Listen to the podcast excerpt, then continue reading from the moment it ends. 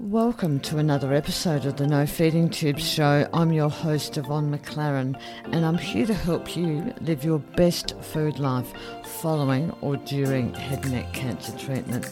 Thanks for listening and hanging out with me here today. This is a lived experience and one that I think is better shared. And what do I know? Well, in late 2018, I was diagnosed with oropharyngeal cancer, and I went on to have a third of my tongue removed, both tonsils, the tumour, 30 lymph nodes, and 30 chemoradiotherapy sessions. I also had a peg tube feed for 15 months and ate nothing orally in that time. So grab your favourite beverage or your walking shoes and let's get started.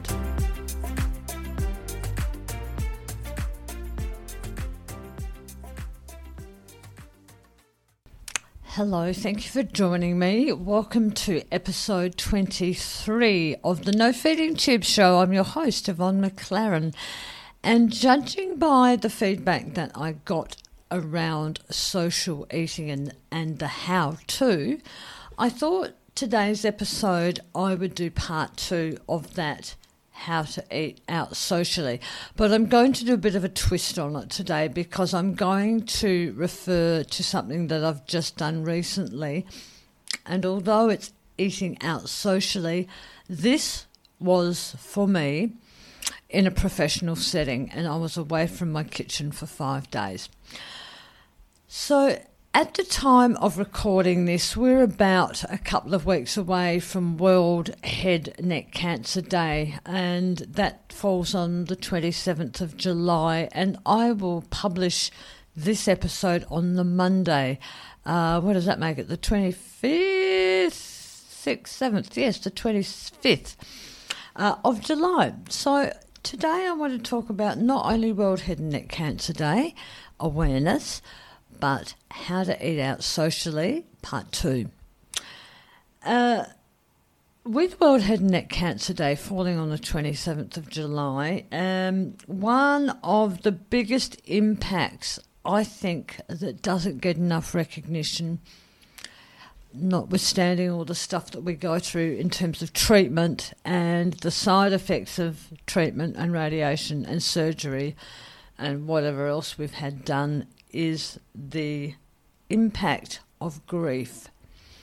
And by grief, uh, I don't necessarily mean the grief of cancer and will it come back, although that's a big part of it.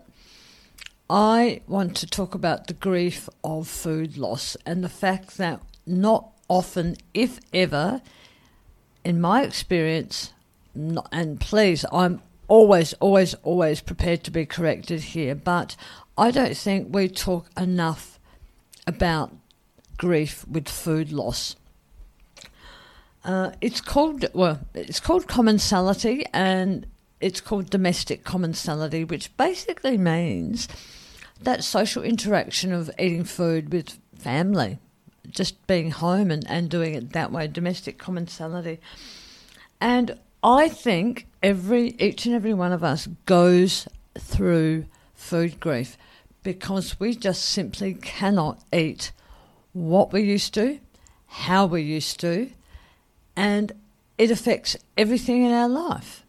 And I don't believe personally that there is enough emphasis on the effect that that has on, on patients going forward after the treatment, notwithstanding all the stuff that you've got to go through before you even get to this point of recognizing that you've got food grief. And for me, that came a number of years after my healing and my treatment. I, I couldn't put my finger on why I was um, struggling so much, and it was because I was grieving my food. And Abe, I'm, you know, um, qualified foodie person, chef. Uh, I've been in and around food all my life, and I grew up with it, and I missed it. You know, that was a real that was a real thing for me.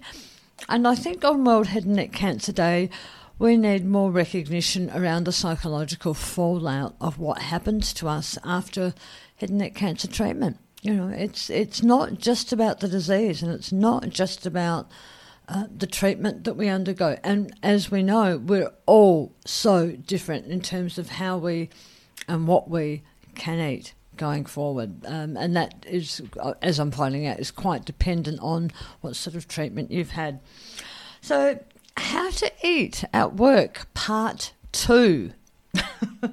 um, one of the things that happens is that we don't have access to positive um, food activity after head and neck cancer treatment.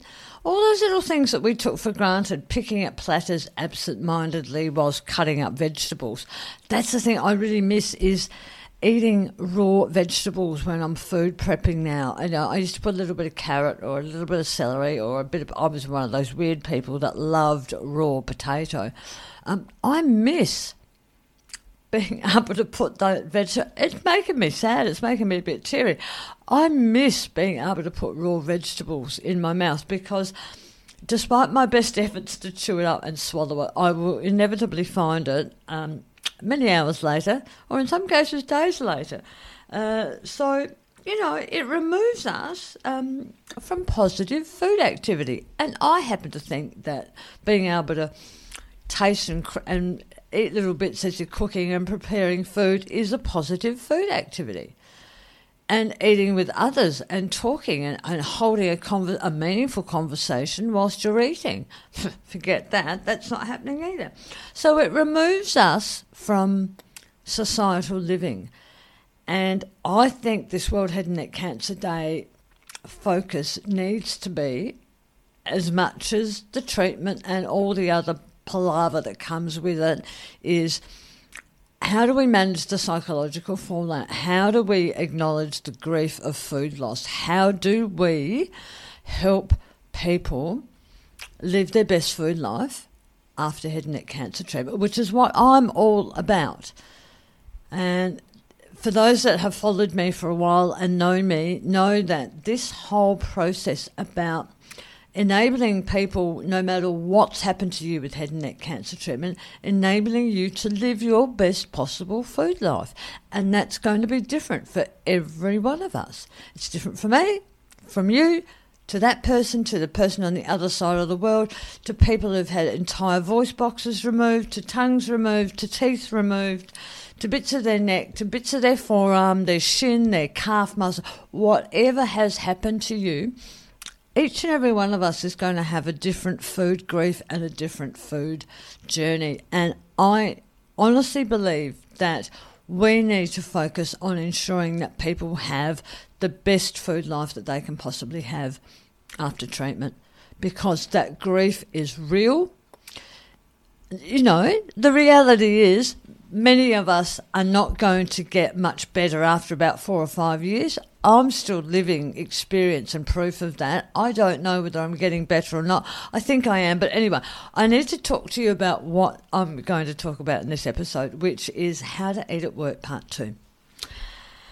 Um, I could talk a lot about uh, food grief, but I might leave that for another one. So, in this how to eat at work part two, here's something, that, and I'm going to base this on what's happened to me. And there are three things that I discovered that I needed to do to make sure that this um, activity for me was this was as successful as it possibly could be. And what it was for me was I was in my hometown, but I had to go and stay uh, in a hotel down by the beach to um, participate in our national conference where people from all over Australia came to sit um, and listen to uh, recycling, basically. And that meant that I was away from my own kitchen and the ability to prepare food for myself for, uh, you know, it was nearly four or five days in the end. Now, I hadn't done that since uh, diagnosis and treatment, which was, in my case, four years ago. And I was getting really worked up about. I thought, God, how am I going to do this? You know, how do you, where do you even start to explain to somebody, people, strangers, uh, you know, and in my case, I'm talking 250 strangers in a room that don't know me, don't know my story, let alone the internal staff, of which many I hadn't met because of COVID. We've been doing Zoom and online stuff, so no one really knew me. Uh, I mean, you can hear in my voice that I've got tongue issues and, and, and audible speaking issues and whatnot, but many people didn't know what was going on. So, to manage snacks, morning, lunch, dinner, drinks, talking, and doing this professionally for me. And I suddenly realised I was getting really anxious about this and I was scared. I was fearful. What, you know, I mean, and really, the reality was, what is the worst thing that could possibly happen in this scenario, Yvonne?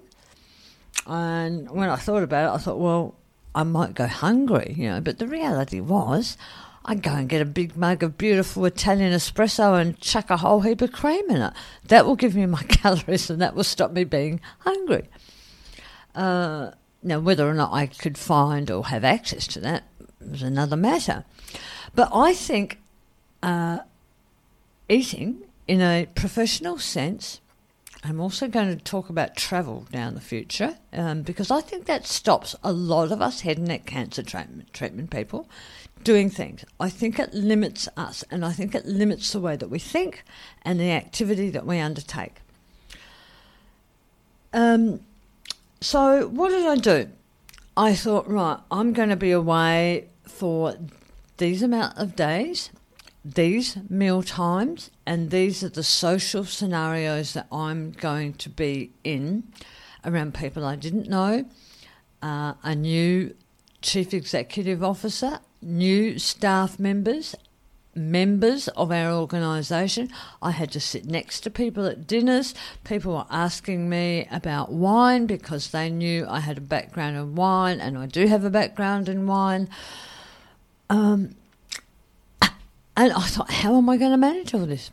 So, what I did, here's what I did I wrote down a little list. In, I, I write a book every morning, a little journal, and I sit before everything else happens in the day, and I write down in that morning journal, I call it, uh, things that I'm grateful for, things that I love, and um, just sort of talk about things openly. Uh, you know, what's the worst case scenario, and re- really, what does that mean? And then, what does that mean? So I drill down with things, and really try to find why I might be apprehensive or fearful about doing certain things around food, and I worked out that I was just really basically scared. Um, oh, in the middle of all this, I was also asked to uh, MC a networking evening in front of everybody with a microphone.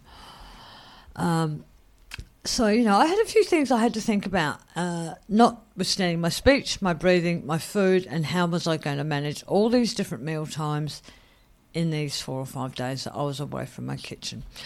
So I recognised that a lot of it was just fear. I was scared. I didn't know what I was walking into, and I just went, well, you know, what's the worst thing that can happen? Um, yes, I could choke.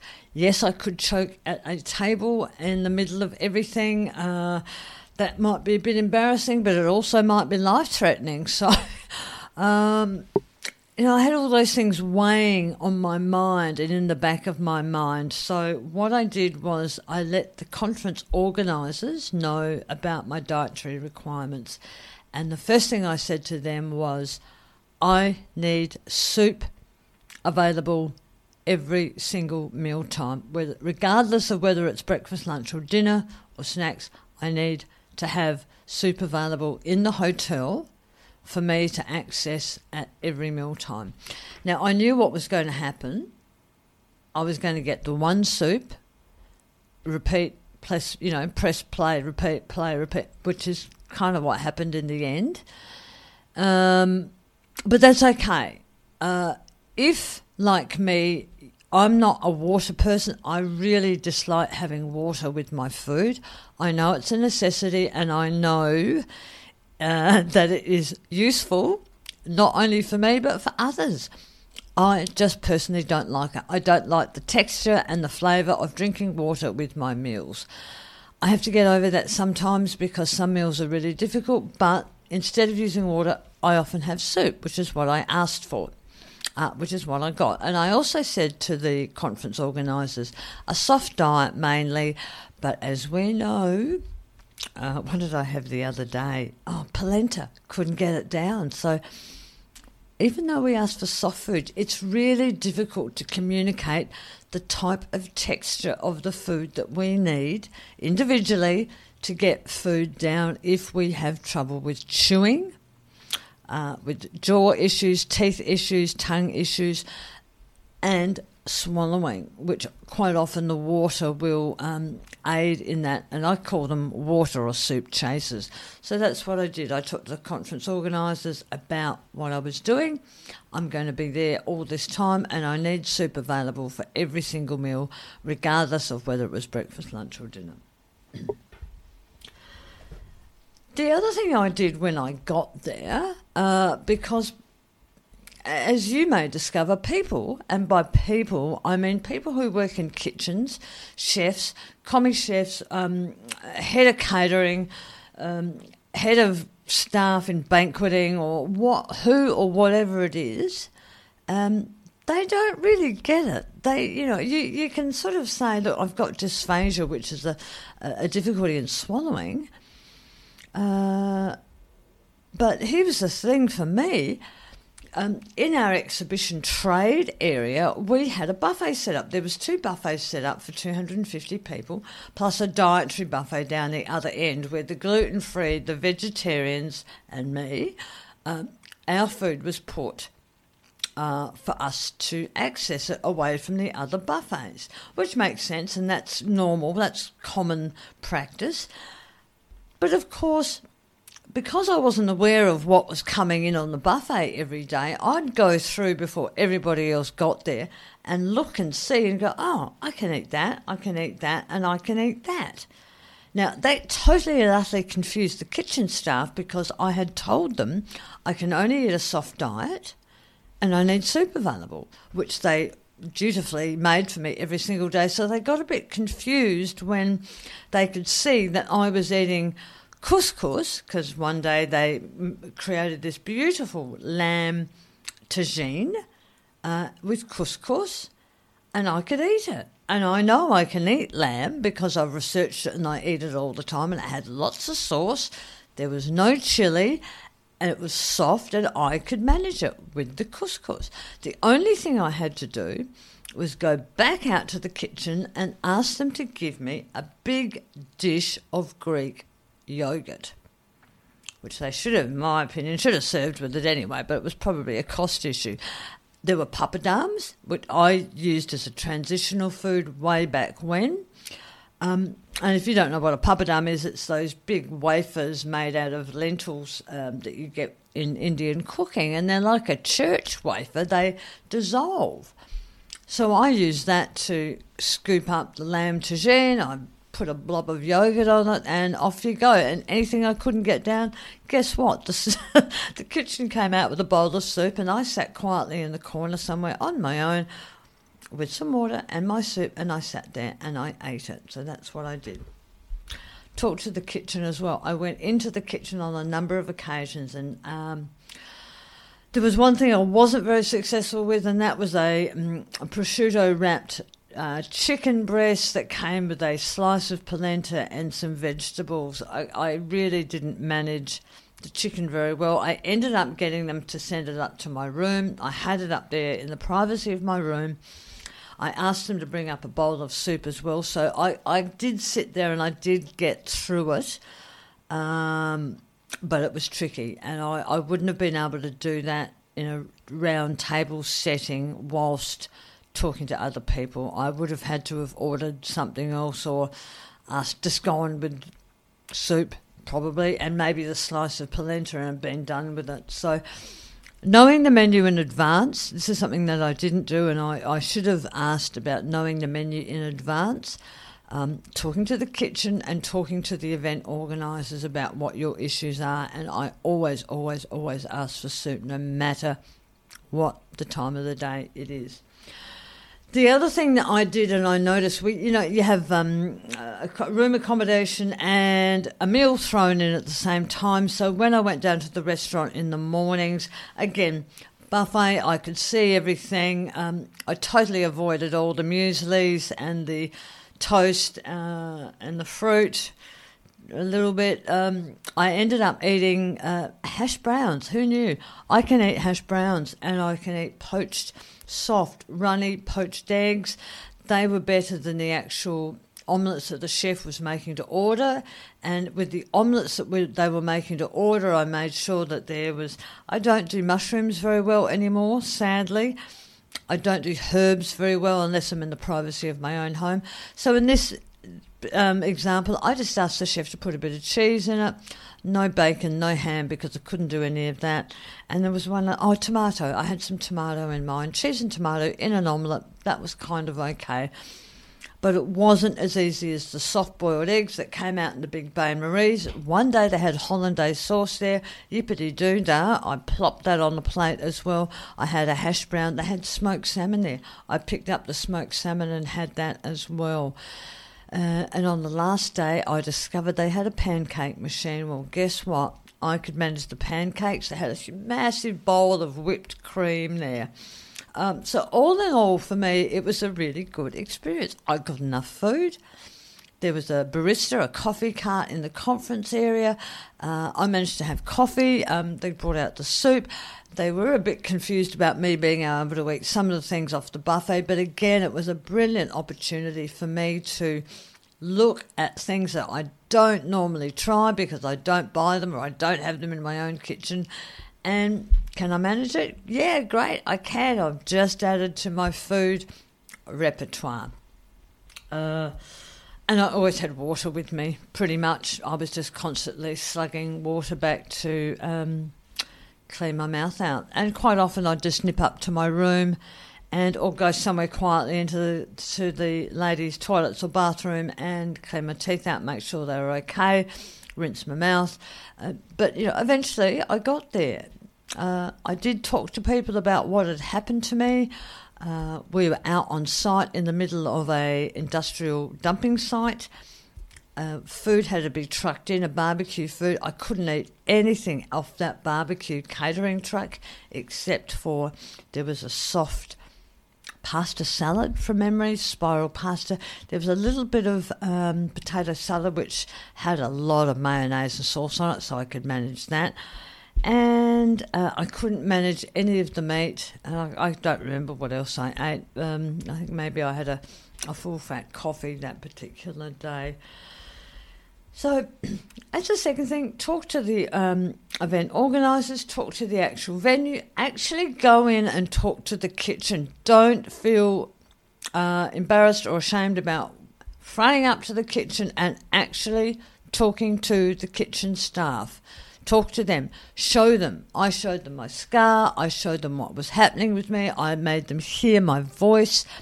Uh, I talked to them about the treatment, I talked to them about what had been removed, what I still had, what I still, and in the end, I became quite good friends with them, and they all knew me, and they, I got better service than everyone else in the end. it was fabulous. It was really good. The last thing I would say to you um, is deal with the anxiety I know I was really anxious about this whole trip, and I needn't have been because people are really um, empathetic and they're forgiving um, mostly. And if they don't know, you can tell whether they're interested in hearing your story. And uh, I'm I'm just not embarrassed about it now. I I do tend to tell people what's happened to me and why I struggle with certain food items. So that is eating out socially and some of the things that I did to make that process a bit easier for me away from home. One last thing I did do, I took the wrong toothbrush with me. I took a toothbrush that I used to use uh, pre head and neck cancer treatment days. Big mistake. It was way too hard, and I should have taken my soft one. So make sure that you pack with a, the appropriate toothbrush if you're going to be away. from your home. And that sounds like common sense, but I just wasn't thinking with everything else that was going on. So um, notify the organisers, talk to the venue, don't feel embarrassed about going in and talking to the kitchen staff about what it is that you need. Often, when they eyeball you and they can see that you're having trouble either announcing um, words or syllables or letters, breathing, you can hear my breathing. I, I find I stop breathing when I drink water or wine or whatever. I've got to drink, then breathe. And deal with anxiety. Um, recognize it for what it is. Excuse me. And work out what what's what's really causing that anxiety. Is it embarrassment? Is it choking hazard? Is it um, you know not being able to access things that you would normally access? Really work out what it is and address it. And you know what? It's going to be okay. You, you're going to get through it, and you're going to make it happen. You will because you the more you push those boundaries, the better you get at it. So that's the end of today's episode. Uh, World Head and Neck Cancer Day, July 27. And in celebration of that, I think we need to really focus on some of the food grief and the psychological fallout of head and neck cancer treatment.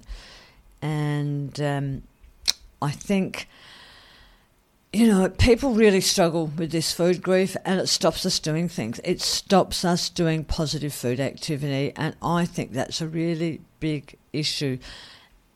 If you're having some difficulties and you want to know how I do things and how I manage to leave my home for five days and go and stay in a hotel without any auxiliary help, uh, I talk about all this in my Mind Food Body program or method, of which there are three variations for you. You can have, use the basic, the premium, excuse me, um, or the plus.